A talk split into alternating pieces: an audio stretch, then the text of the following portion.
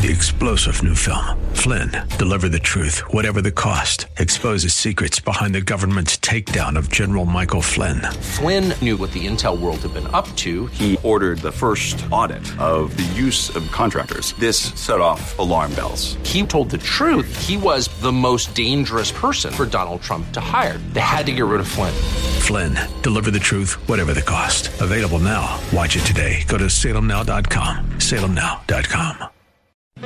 The Cal Thomas Commentary is brought to you by Values Through Media. Now here's syndicated columnist Cal Thomas. Perhaps you've heard about the Loudoun County, Virginia school teacher who was suspended after he refused to call students by their preferred pronoun. A judge has now ordered Byron Tanner Cross, a Christian, reinstated. The judge said Tanner was exercising his right to free speech. A full trial will still be held. Can you imagine a full trial? Such is the state of education and so much else in our culture today. That a Christian would be seen as having fewer rights than a secularist, or one who goes along with such outrageous rulings by a school board, says a lot. So does it say a lot in favor of a school teacher who stands up for his faith and rights against the mob. It will get worse as the Biden administration wants free pre-K schooling, a form of babysitting so the indoctrination can start earlier.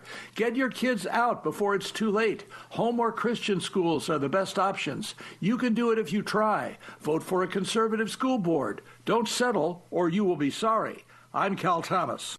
For a free copy of today's commentary, visit cal thomas dot com or write us at Values Through Media, P O. Box three seven three three four zero, Key Largo, Florida three three zero three seven. That's P O. Box three seven three three four zero, Key Largo, Florida three three zero three seven. Please specify the date and subject. Your tax-deductible gifts to Values Through Media help support us. Listen again next time for the Cal Thomas Commentary.